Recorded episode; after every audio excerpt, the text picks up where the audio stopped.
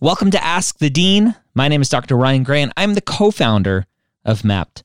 I'm joined every week by Rachel Grubbs, the other co founder of Mappd, who has 20 years' experience in the pre med and test prep world, and by Dr. Scott Wright, former executive director of TMDSAS and former director of admissions at UT Southwestern Medical School. Ask the Dean is a weekly Q&A we do live exclusively for our Mappd members and this podcast is a recording of that session so that everyone can benefit from that knowledge. Let the knowledge flow. Ask the Dean, episode 73. Welcome, welcome. It is time for some live pre med, pre health, pre PA questions and answers with experts. Speaking of which, Dr. Scott Wright. Hello, hello, hello. How How's are you everyone today? doing? I'm doing uh, great. Uh, I hope everybody is uh, experiencing a little bit of fall wherever you are. And uh, so, yeah, everything's going well. Awesome. Yeah. And Verinia Granum. Hello, hello. How's everyone doing today? Thank you all for being here. Um, fall seems to want to come here to the Northeast. It's just still summer's just not refu- not willing to let it in. Basically, Yeah. it gets a little chilly at night, but today it's like the high is like seventy nine or something. It's insane. Yeah. Yeah, over here in Ohio, it's also a fight. I'm Mhm. Rachel Grubbs. I am one of the co founders of Mappd And today I am your host, um, along, of course, with Freddie and Scott. Uh, Dr. Ryan Gray is not able to be here today, but he's okay. His family's okay. He's just got some stuff he's got to take care of. And uh, he'll be back with us next week. But in the meantime, you've still got three experts who have been in this uh, education arena for 20 years. I think all of us about 20 years. So Yeah. Yeah. uh, we old, but we stay up to date. Our information is not old. We're constantly working to maintain our expertise. Absolutely. So yeah, um, one thing I wanted to get into quickly before we um, take questions from the audience is so for those of you that have MCAT prep coming up, um, we posted this on the Mappd Instagram account, but just to make sure everyone's aware, uh, Khan Academy and the Double AMC have announced that the Khan Academy MCAT prep is going to be available through 2026. So um, you know, maybe some pre meds aren't aware because this has been kind of in the offing for actually about two years now, well, about a year and a half. Um, during the 2020 COVID pandemic craziness, completely unrelated to those things, but during it, uh, Khan announced that they were removing a lot of their academic help that wasn't around college and high school and sort of pre college work. So they were getting rid of some GRE prep, some GMAT prep, some other courses that weren't very popular. And one of the courses they listed was the MCAT course. Um, Pre meds did not like this. um, uh, we were granted a short stay last year and then again this year. And now the AAMC and Khan have come out and said five more years of Khan being accessible and free. So that is really good news for MCAT preppers that they will continue to be a free resource. Um, and yeah, it's definitely something that, however you're preparing for the MCAT, that's that's something that you're going to have in your arsenal that will cost you zero dollars. Woohoo. Good stuff. Glad they were able to do that. Yeah. Yeah. All right, let's take some So- questions from the audience. Sure. So we'll go ahead and get started with the question from Kelvin here. Uh, how do medical schools view an accelerated physics one class taken during the winter? And of course, thank you for all that you guys do. Thank you so much, Kelvin. We appreciate that. Uh, I'll go ahead and, and and jump right in. Um, I, you know, accelerated courses cover the same amount of material in a shorter amount of time. So you're going through them at lightning speed. Um, and you know, Godspeed. I hope that you're able to kind of learn and understand what you're uh, what is being taught. Um, you know, there are many different reasons why students end up having to take a prereq during the intersessions. Um, so I don't, you know, it, it's not something that's necessarily going to count against you. And at this point, you've taken it, or I don't know if maybe you're considering taking it. Um, if it if it's you have to get it in this winter session for whatever the reason is, then it's fine. I think you can go ahead and do that. Um, for our listeners or, or, viewers who may be sort of earlier in the process, um, I would say maybe try to take all your prereqs during the academic semesters. But if, like I said, if if there's a reason that you have to take it in the intersession, summer, winter, whatever that may be, um, physics is, is, actually one of those that that would be okay to take during that time. Uh, what do you think, Dr. Wright? Yeah, I agree with that. I think that um, you know when medical schools, when you when you put it into the AMCAS application and the way it's on your transcript, I don't know that medical schools are going to look closely hmm. enough to really even know that it was taken in hmm. an accelerated fashion. So I, I think that the, you know it's an accredited course at an mm-hmm. accredited mm-hmm. institution. Wherever you took it, however you took it, accelerated, regular, whatever, it, it's it's going to be fine. Yeah, Yep, and I and I mentioned physics being one of the ones that you could, could potentially do okay in during winter session because um, it's not um, you know it's not like your biology or your chemistry, right? It's not a course that's going to require um, some really intense time in the lab. So yeah, yeah. Thanks. Great. Okay, moving on. Hi, Yvette. Hi, Yvette. Yvette wants us to know that she likes to listen in because it relaxes her. Even if she doesn't have any questions, she's always learning something. Love it. Awesome. awesome. I actually didn't read that, but thanks. no, I'm oh, glad oh, you thought it was a question out of We appreciate it. We appreciate it. I'm glad true. that we can help you relax and, and, and soak in the knowledge. All right, question from Mohammed. Uh, how can international F1 students get clinical experience when they cannot do paid work? Good question. There are limited volunteering clinical experiences. Will medical schools be fine with that? What do you think, Dr. Wright? Um, well, I, I don't know how limited those volunteering experiences are. Um, I think that we have a lot of students that do hospice uh, volunteering, don't seem to have a problem getting into hospice. That's certainly clinical uh, activities. Uh, nursing homes are, are another uh, good uh, resource for clinical um, clinical experiences where they do volunteer there. You know, looking at uh, you know, you just got to beat the bushes and, and find mm-hmm. find places to to do things if you're if you if you're an international student and can't work. Uh, you know, in the U.S. and uh, medical schools are not going to be fine with not having mm-hmm. uh, clinical experiences, uh, w- whatever the reason. Uh, they're they're looking for that. They're going to expect that. So, uh, Muhammad, I, I, I understand your your dilemma, uh, but you're going to have to really work hard to find those cl- those clinical experiences in a volunteer way, uh, in order to uh, to meet what the expectations are of the medical schools. Absolutely, thank you, Muhammad.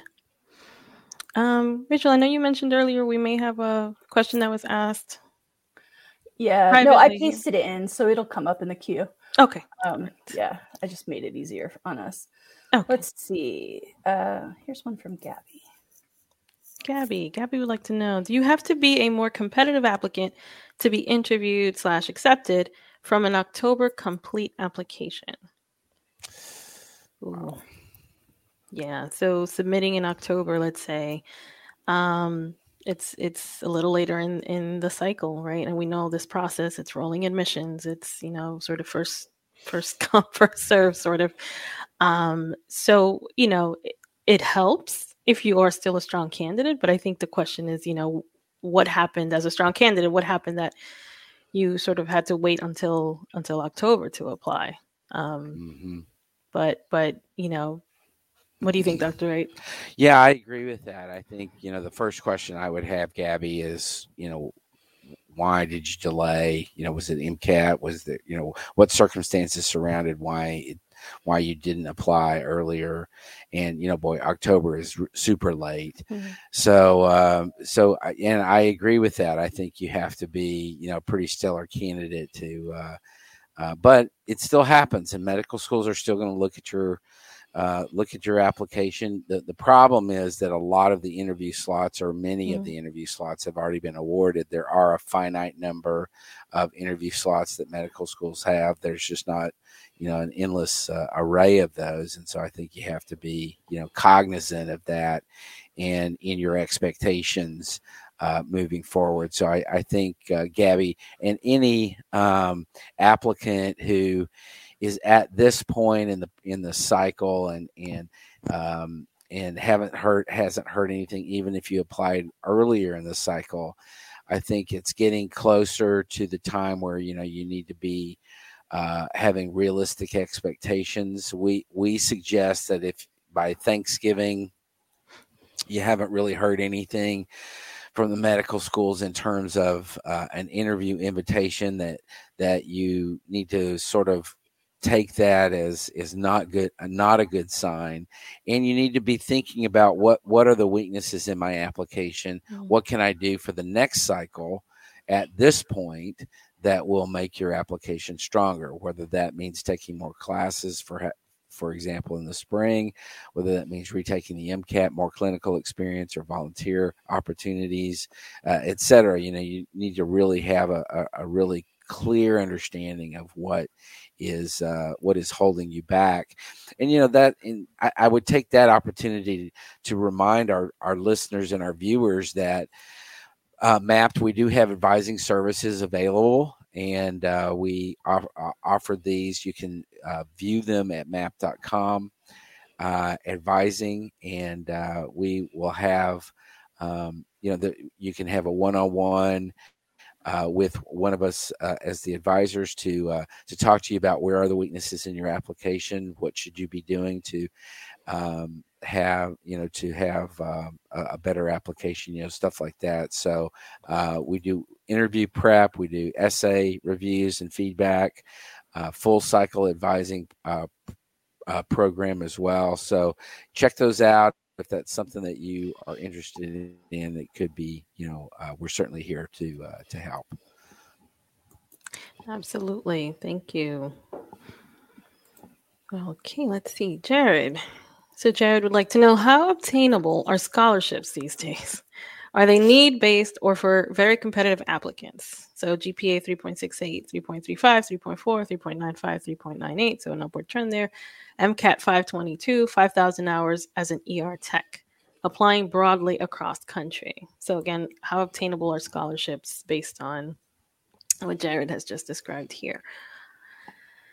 So, yeah, uh, that's. Uh, yeah. I, I, think that's going to vary yeah. uh, by the institution uh, every institution use you know has a pool of money that they use whether it's federal aid or state grants or uh, institutional uh, scholarships that they hand out.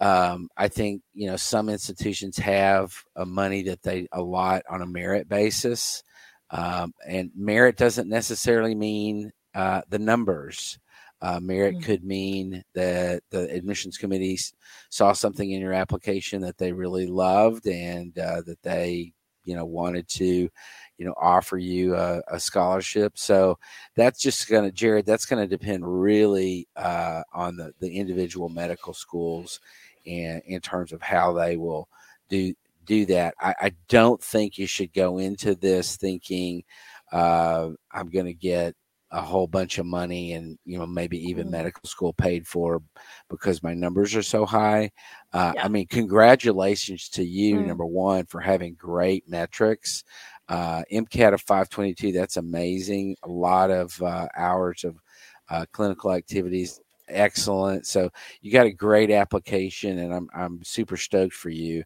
uh, but I would say you, you want to go into it thinking, okay, I may get some scholarship money, but most of it is going to be the federal um, the federal loan programs. Uh, besides anything else that your state or uh, or institution is going to offer. Yep. Yeah, what I would just briefly add to that, I mean, all of that, I 100% agree, um, is if Jared or for anyone listening, you're kind of thinking in comparison to college, scholarships are pretty few compared to what's available for college. So loans are much more common. Now, scholarships do exist. And like Dr. Wright said, um, a lot of them go through the school. There are also some that go through independent groups, um, right? And often those groups are, you know, based on their values or the demographic of the members. So you could just you know google med school scholarships and see if there are groups offering them and you think oh yeah the people they're describing that's me. Um, and again you know it's finite. Um, so I, no, I don't think anyone should count on it but it certainly doesn't hurt to try if you've got the time and energy to fill out a bunch of repetitive applications. Um, and depending on the fees to apply also right? I wouldn't wouldn't blow too much money on it. Um, but there are some out there if you want to do the research but there's um, but yeah, FAFSA is going to be your friend. Yep. Well, Absolutely. maybe not your friend, but your much needed ally in the in this war process. that is paying for med school. Mm-hmm. Absolutely. Uh, all right. Let me find our next questioner. Okay, so Sam asks, "What talking about five years of work experience in fast food and how it allowed me to interact with a variety of people and build service skills be a good topic for a diversity secondary. What do you think? I'm I'm actually leaning towards no, kind of. Yeah, I, I am saying that I'm thinking yeah. no as well. I mean, you know, if if if that's all you got, then sure, you know, why mm-hmm. not? Uh, I I think you would um, you know really want to you know emphasize how important that customer service uh, opportunity was over the course of those five years and the interaction with not only uh, your customers but your coworkers in terms of you know cultural diversity or mm-hmm. ethnic diversity or socioeconomic diversity etc so you know, I definitely think that there could be better topics. It depends on your background mm-hmm. um, a little bit in terms of, you know, where you've come from and what you've done and things like that. So I, I don't think it sounds to me like the strongest uh, diversity secondary, but, you know, it depends a little bit on how you write it, I guess. Yeah. Yeah, and we've definitely talked before about how diversity doesn't have to mean um, minority or ethnicity right. or cultural background right it can mean unique education um but but yeah i mean just food service is not that rare i mean i mm-hmm. guess maybe accepting right now when finally i think there's a change in the air about that kind of job but you know so many high school and college age students have jobs in food service so i don't when when I think rare, when I think unique perspective, I don't think food service. Um, now that said, did it help you build some of the competencies that you're going to need in med school? Sure. It probably made you a more patient person. It probably made you better at teamwork. Probably taught you a lot about why it's important to treat people who, um, even if you're the customer, right, you should still treat that person serving you well. right? Like, I'm not saying that you didn't get value out of it. Yeah, I mean, there, there's a lot to be said for customer service skills, like uh, and and leadership skills. You know, just you know, maybe leading a team, but I don't necessarily um, see it as a diversity experience. Yeah. yeah. Okay. All right. Albert. Albert would like to know when I apply next cycle, my cumulative GPA will be a 3.3 with a science GPA of 3.08. Last 60 credits have been a 4.0, with about half of those credits being the required science courses. Is that okay? So Albert's referring to, you know, what we talk about, you know, having an upward trend. I see you smiling, Rachel. Oh, I met with um the director of post-bac programs at Johns Hopkins last week, um, just through an NAAHP session, mm-hmm. like you know, an advisor health profession session, and she was talking about how this is I'm quoting her. Well, I'm paraphrasing her because I don't remember exactly how she worded it. She said something like, "I am not the purveyor of what's okay." Um, so I, I like appreciate I appreciate this question, and also like only med schools decide. but yeah, let's have someone take an earnest whack at it. I'm just that. That's why I was smiling. yeah, no, I, I, mean, yes, you know you're showing that it, it looks like you you're having sort of an upward trend with your last um, 60 credits, um, which of course, yes, medical school will will you know look at that. Some schools will only look at that. Some schools look at the whole picture. So as as Rachel was just kind of jokingly tongue in cheek saying, um, it's going to be up to the medical school. But good kudos to you for kind of picking it up and and keeping keeping that up and showing that upward trend. Yes, Sorry, absolutely. Dr. Go ahead. Mhm. Yeah, no, I, I agree completely. Yeah. All right. All right, we'll take that offline student question now. Oh, this is the student offline. Okay, for, so for the upcoming cycle, I want to show significant ties to my hometown me- medical school. In high school, I did a medical program there. Is there any information that I should um, specifically state before or while applying? So, a student wants to Hmm. show significant ties to their hometown medical school. Um, is there any information? I mean, I would, you know, you could mention that, right? Sure. Yeah, I mean, I think that um, you know you could mention that in. I would say probably their secondary application Mhm. is where you would want to do all that.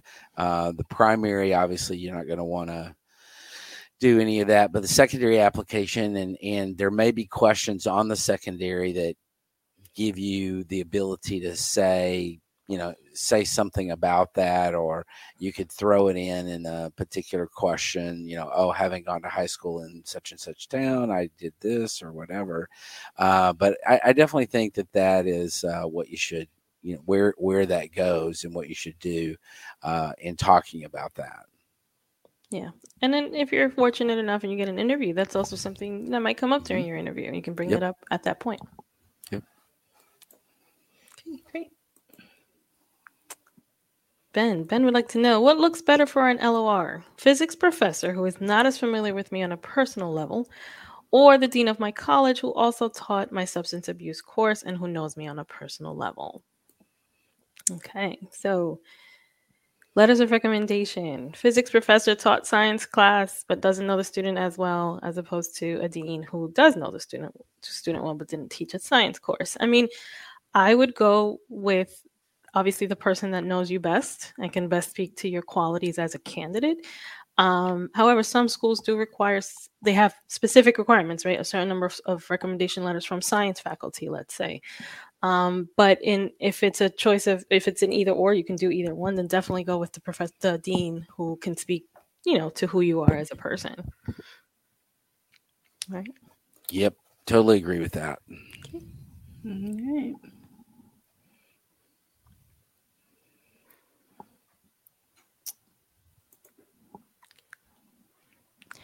Jose, hello. I did over 400 hours of a research internship, but got no publications, poster presentations, or strong PI student relationship.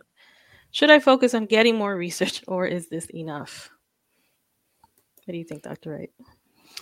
Um, if you liked the research um, that you were doing, if you enjoyed the the process and all that, then absolutely, um, you know, getting more research experience would be great. Uh, p- particularly setting a goal that you're going to have a strong relationship with the PI, so you can get a letter, uh, maybe a letter of recommendation out of it. Now, having said that, if you didn't really enjoy it that much, then don't do anything else. Don't you know? don't do it there you know there's there's uh you've you've had the experience and if if one of the takeaways from that experience was meh i didn't really feel strongly about it Mhm. then don't feel obligated to do more Absolutely. Great. Apu would like to know, or sorry if I'm mispronouncing it, Apu, can we put prospective research projects in a month or so on our application if we were applying earlier in the cycle? I would say no i think Yeah. you you could mention it in a narrative Mhm. uh, for example, on a secondary application in, one of the questions, and you know, you know, sometimes they'll ask questions about what do you plan to do this year, or what you know, what are you going to do in the following uh, months, or you know, just things like that. But in terms of the activity list, no, you, Mhm. you don't put any future events on there. Yeah. Um, so it's a good idea for anyone who's going to be applying in 2022 to start wrapping their brain around the application handbooks. Um, I mean, it, it, can wait. You can be reading it as you go, but if you even just take the time to give it one read sometime fall semester or over winter break, it might make it a little bit more palatable to you come um, May. Um, it's not an easy read, right? So you're mostly going to use it as a reference, but it's nice to know what's in there. And one of the things that all three application services state is that you can project current activities, but you can't list a future activity. So if you're applying in May and you started in April, that's fine. But if you're applying in May and you're starting in July, no. All right. So them's the rules. Yep. Mm-hmm. yep. Kelvin, Kelvin again. Can I submit my application in June without an MCAT score and submit an MCAT score in July? If so, am I at a disadvantage? The answer is yes, Kevin. You can, Kelvin. You can apply without the MCAT score, um, and then once the score comes out, you'll you know the up, the application will be updated. Um, are you at a disadvantage? Not necessarily. I mean, schools will wait. Some schools will wait to see the full you know picture. They'll wait for your MCAT score. Some may start, you know, looking at things and sending out secondaries before your MCAT score arrives, um, is released, I should say. So um, it's not going to necessarily put you at a disadvantage. Now, having said that, if you can take an earlier MCAT, sure, that would be ideal. Uh, but no, it's not going to put you at a disadvantage. Agreed. Nikki would like to know. I'm currently a sophomore entering junior year next semester. I've been looking I have been completing research in hemp pathogens for the past 5 months. How would medical schools look at this? Um, they'll look mm. at it, I guess, as you know, any other research experience, right? Go ahead, Doctor Wright. Yeah, I was just going to say, just because it's hemp pathogens, I don't think mm. you need to be concerned about that. I mean, there's yeah. a lot of uses for hemp, mm-hmm. and so it's a, a new and and it, mm-hmm. not new necessarily, but sort of uh, more and more um, things are being made from hemp or hemp byproducts or whatever, and so so I don't think it would be a disadvantage, or that med, med schools are going to go, "Oh wow, what's this all about?" You know. So I don't right. think you need to worry about it, Nikki. It's yeah, I wasn't sure if that was the tenor of the question. Like, well, that's kind of how I interpret it. Yeah. I mean, I put hemp on my breakfast cereal. It's a good yeah, vegetarian right? protein. right? It doesn't have TCD in it. TCH. TL, what is it? TH, THC. THC. Yeah. Oh my God. See, can you tell I'm not an expert? Anyway, just, I don't even know if it has CBD in it. I don't. Right. I don't know. I didn't even think of that. I thought just it's research. don't worry about it. Yeah. Okay. Uh, this one. Oh, great. Next question. I have a quick question. If I wanted to apply in 2023, when should I take the MCAT? So I can take this one. Um, so uh, that you've got a range of time. Some people who are going to apply in 2023 will take the MCAT in late summer 2022, and that's about as early as I would recommend. So if there are reasons that it makes more sense for you to prep for the MCAT in the summer, then that's the summer you want to do it. If you can prep during the school year, if you know you won't be quite ready by summer, then what we typically say is sort of the classic ideal time is January or March of 2023. Um, so those test dates won't be out for a year. Like we literally just got the 2022 test dates a few weeks ago. Um, so um, you'll just kind of have to hang tight till next October, and then you'll hear, well, in September, you'll hear about the 2023 test dates, and then you just try to sign up for one. So that does mean just sort of trusting that that test date is going to come open to you with that date in mind, because you may well start prepping before you actually have an exam date. Great. Okay, question from Jawad. Can I classify myself as disadvantaged because of recent financial financial difficulties in my parents' business? Suburban and 200k plus income.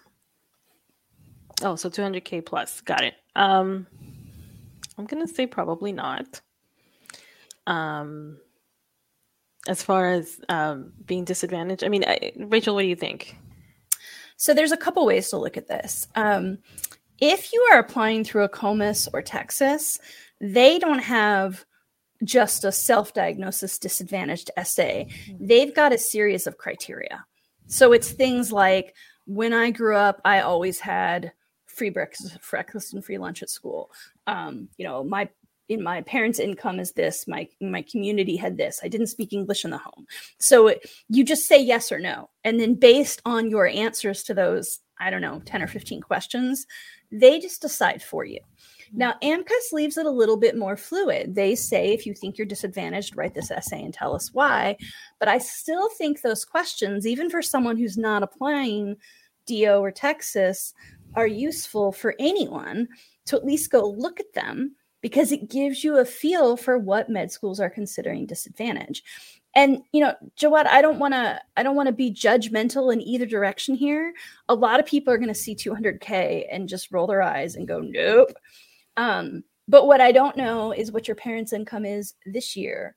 Um, and you know, with the financial difficulties, you know, they're going to look at um, when you do FAFSA, they're going to look at hi- history of income. Um, so at some point, that data is going to come out. Um, right. So only you know what it is, what it's going to be, what it was. Um, but yeah, you know, if you went from 600k to 200k, I'm real sorry, but that's not disadvantaged. Um, if you went from 200k to poverty line, then I don't know, may- maybe you should mm-hmm. dig into it deeper. Mm-hmm. Mm-hmm. What do you guys think? Anything else to add there? Yeah, I was just going to say that I think what they're really looking for is growing up disadvantage. You know, did, did in your in your formative years, elementary school, middle school, high school, you know, even early college years, were were you disadvantaged because of uh, some factor in your life that that affected your ability to you know get a you know be prepared for educationally or you know whatever. So um i don't know if you know a recent I, I don't know what impact a recent thing like this would would have on medical schools. It's certainly going to be different um but I, I, don't know that it really addresses what what the, the, the true meaning of that disadvantaged essay for AMCAS is really getting at in mm-hmm. terms of you know what disadvantage that has has brought upon uh, your family that would have fundamental um, effects on you as a as a person. Right. Yep. Yep. All right. So, question from Victory War. Um, so, I got my BA abroad, and Dr. Gray advised I get the 90 US credit hours before applying. Is it okay that I include some credits from my foreign degree when I apply, having having fulfilled the 90 US credits? Um, the short answer is it varies. You need to go pour over the application handbooks. Most med schools, most application services um, want to know the schools that you went to, but will not calculate foreign coursework in your undergraduate GPA. There are a few exceptions. It's really complicated. Um, and I, I wouldn't want to guess on air, right? You're just going to have to pour over the handbooks and start emailing the application services if you're not sure if you qualify or not. Mm-hmm. Good luck. It's hard. Yeah. Yeah. This is a hard yeah, process for you. Mm-hmm. Um, oh, and another international. We'll do that. Sure. So this is Chris. Hi, I'm from Africa, Namibia specifically, and I'm pursuing a bachelor, bachelor's degree in medical laboratory science. And then I'm planning on taking the MCAT. Will I be eligible for admission? Chris, yeah, you'd apply. You you would be eligible as an international applicant. Mm-hmm. And now I do want to point out that courses that you take in the medical science program uh, will not fulfill um, the prerequisites. So, you know, that you're taking chemistry, biology, and stuff like that for science majors, for a, you know, biology major or what. Uh, if you took, for example, if you took A&P in your med lab science department, that's not going to count the same way an A&P would taken through the biology department or whatever. So just be aware of that. Yeah, you may have to retake some of those, uh, or sorry, you may have to take some of those uh, prerequisites. Mm-hmm. Yeah, and the best answer here, Chris, is ask your advisor at school. Yes, Whoever is the person who officially helps you do your registrar work. Um, it, they're your best resource for this kind of question because they can help you sign up for the courses that are in the pre med track. No one's going to know the school courses better than someone who works at that school. Yep. Okay. Uh, one more from Yvette. I'm not sure I understand this. Maybe someone can translate. I'll do. I'll try my best. Uh, how does TMDSAS having visibility without position in interviews, acceptances, etc., with other schools in Texas affect us applicants, or it doesn't, and I need to relax? Maybe they meant with our position in interviews. How does? I mean, does it? Sorry, Yvette. Yeah, I thought maybe I you wanted. I, Yvette, are you saying it makes you nervous that all the Texas schools can see all the other Texas school data? I think that's what she. You might have to re-clarify. Try again. Yeah. uh, Oh. Enzo again. Dr. Wright was muted for a second. I thought he was saying something. I don't know what that means either. Okay. Okay. All right, Enzo.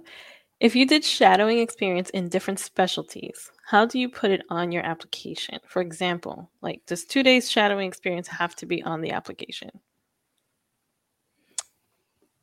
It depends on whether whether you want to put it on there or not. I mean, I would put everything and anything that's related to shadowing or whatever. But uh, absolutely, I think you you definitely want to put that on there. Yeah, and I guess again, the, apparently the theme today is go read the application handbooks, kids. Mhm. um, AACOMAS and Texas have unlimited activity spaces. So there's no reason for them not to put every single thing you ever did that has meaning, right? Pre med or not, right? Because it's good to see you're a well rounded human being. Um, now, AMCAS only has 15 spaces. So if you're someone who's lucky enough to have more than 15 high quality activities, then yeah, you might start thinking about collapsing.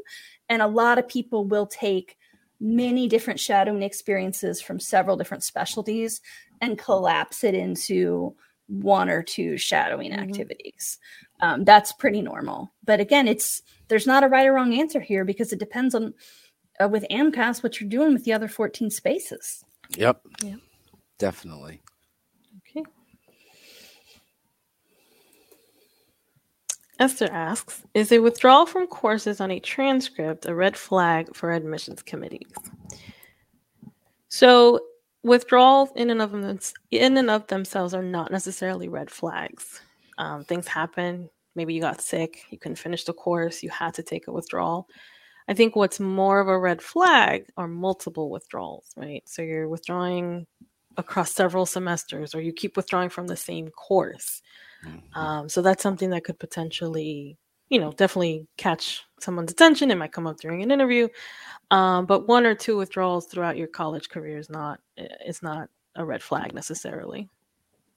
Yeah, I agree completely. I think it's the trend Mhm. is the big thing. If if this seems to be a trend that you sign up for 18 hours and then Mhm. you you know drop down to 15 because you're waiting to see which courses are going to be more difficult and stuff like Mhm. that and always withdraw from one if you do this con- on a consistent basis that could be a red flag. Question about e-shadowing. How is e-shadowing viewed at the moment? If it's my only shadowing at the time of application, would that be a big weakness? So, e-shadowing, you know, as a result of COVID, obviously we had to kind of, you know, pivot and make things work. Um, it's as things are progressing with the vaccine and, and people are getting vaccinated and things are opening up, um, there's more opportunities, I think, uh, for in person shadowing. So I'm going to say that if it's your only experience as far as shadowing goes, but you've had other clinical experiences that really allowed you to have more interaction with patients, you sh- you may be okay now. But if if it's your only experience, then it's it's probably not a good time to apply. I see big head nods from Scott. You want to weigh in? Nope, Oh, and he froze. He's a little frozen. He'll come back. I Oh, agree with there he is. that completely. Yep. Agree with that completely. Yeah, and we did um, in March, late March of this year, we had um, a session. Yes, you're back. You're back. Yeah. Oh, jeez. we, we heard you say you agree with that. Um, yeah, I was just chiming in that we did have a session with some deans and directors um, in um, on in late March of this year about what they thought about e-shadowing and virtual shadowing. So that was really for people in that current cycle and also looking ahead to this one. Mm-hmm. Um, and you know their their point was they went through the pandemic too, so they Hmm. certainly consider it better than nothing.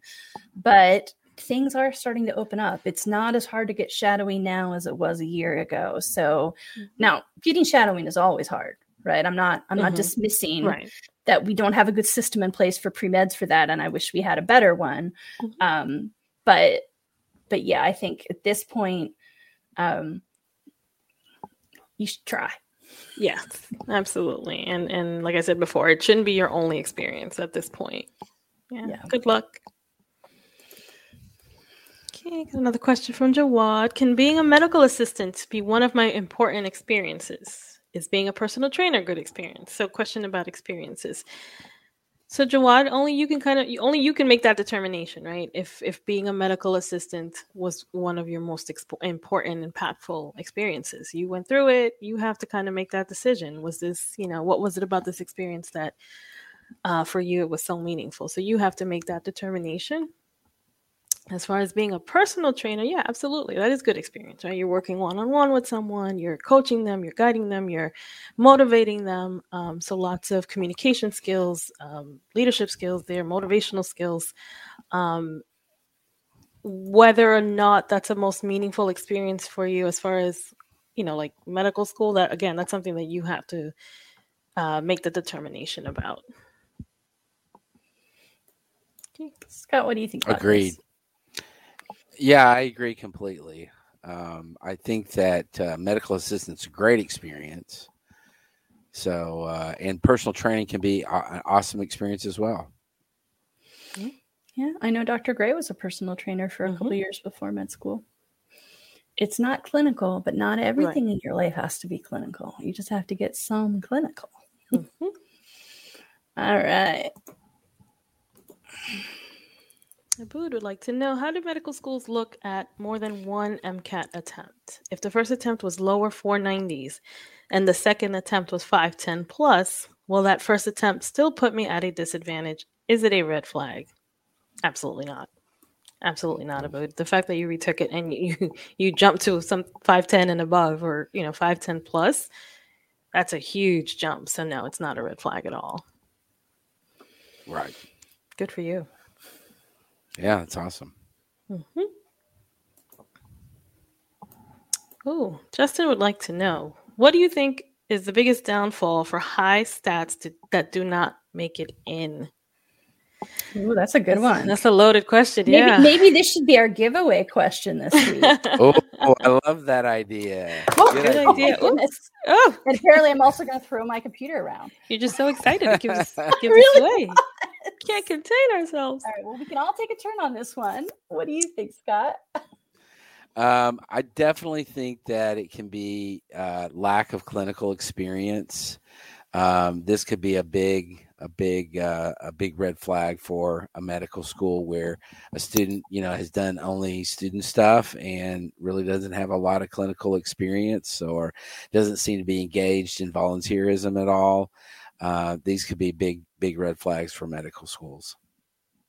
Absolutely. I'm going to go with, uh, in addition to what Dr. Wright was just saying, maybe just lack of reflection, lack of really understanding why you want to be a doctor. Maybe that didn't come across very well in your personal statement or in your um, descriptions. Just really kind of lacking an understanding of why you're doing this and why you want to be a doctor. Mhm. Yeah, I definitely agree. Um, so, Justin, I guess you're getting three potential downfalls as opposed to one definitive biggest, because after all, these things are subjective.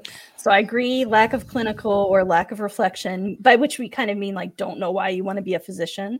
Um, what I'll put as a as a third, because I think those two are probably the biggest, is um, just doesn't represent yourself well, right? So, I've seen people in interviews um, who, when they're nervous, come across as arrogant and they may not actually be arrogant people but um, I know Ryan's talked about this in some of his interview prep sessions.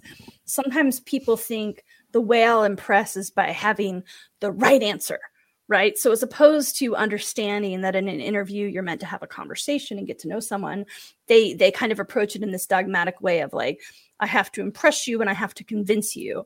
Um, and people who try to impress me and convince me, I usually immediately kind of off put versus someone who just lets me lets their personality unfold and lets me get to know them. And i think a lot of adcom members feel the same right? They're they're thinking about you as a pot- potential physician. They want to see if you have humility and empathy. Um, mm-hmm. so and you know this isn't about you justin right? You just asked the question but that that's a thing that i think sometimes high stat people um, have a lot of confidence but they also might have some bravado to cover their insecurities. Mm-hmm. Mm-hmm. Yeah, and I think I think too, with regard to that, Rachel, is that if if an applicant gets numerous interviews and they don't get an and they have good numbers and they don't get an acceptance, this is a big clue that something's going on in the interview mm-hmm. process at multiple schools that uh, everybody's identifying and saying we don't want this this uh, candidate, and so that yeah. would you know that would be a big red flag in terms of a student reflecting on what's going on here. You need some interview prep. Yeah. Yeah.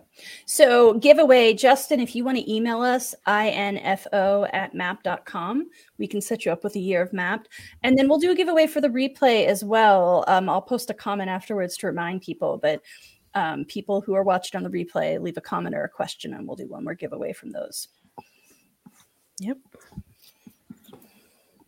Okay. Good question, Justin. Good question, Justin. All right. We've got more. I don't know that we're going to get to all of them, but we can take a few more. Sure.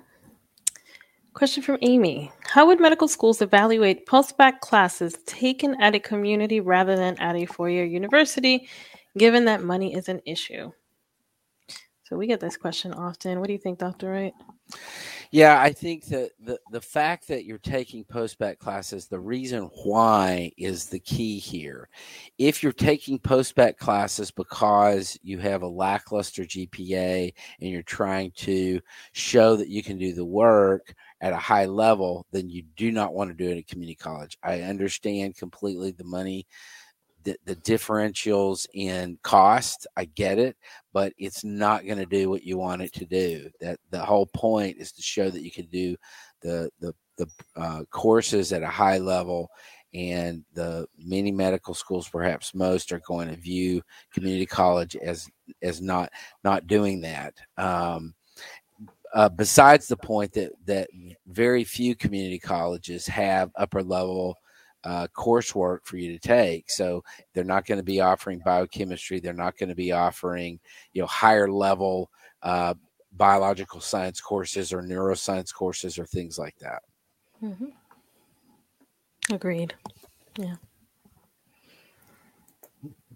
Okay. Question from Nicholas. I received a deferral from a school that I interviewed at early in the cycle. Any advice? Should I send a letter of interest? And why would a school def- defer you for later consideration? So I, I want to uh, talk a little bit about the word deferral, and and I, am I'm, I'm a little bit confused, Nicholas, by your question, because typically the word deferral is re- referring to you get an acceptance, you get admitted, but you or the med- or the medical school are deferring you to a following year. So you've gotten acceptance. You're not going to be allowed to enter this year, but you you're guaranteed a position next year. That would be tr- the traditional usage of a of the word deferral.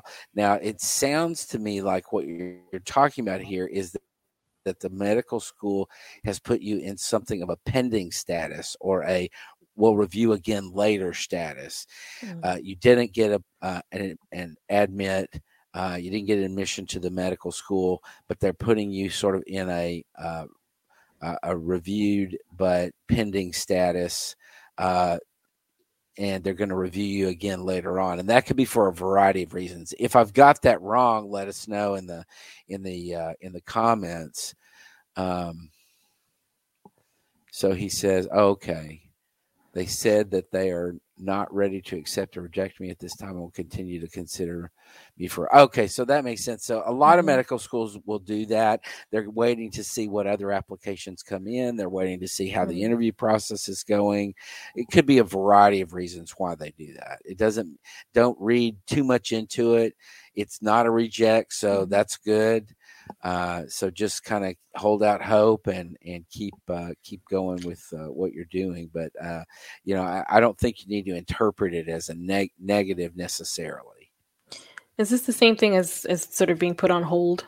Yeah, pretty yeah. much. Yeah. Okay. Yeah it's a little frustrating for students. We get that. Um, yeah. But as Dr. Wright said, it's not negative. It's not necessarily yeah. a rejection. So, yeah. yeah. And I mean, that's been a conversation among a lot of advisors lately, too. Like, this is mm-hmm. a really hard part of the process for pre meds um, because, you know, you guys, most of you did what we said. You got it all in by July or August, and mm-hmm. now you're just waiting.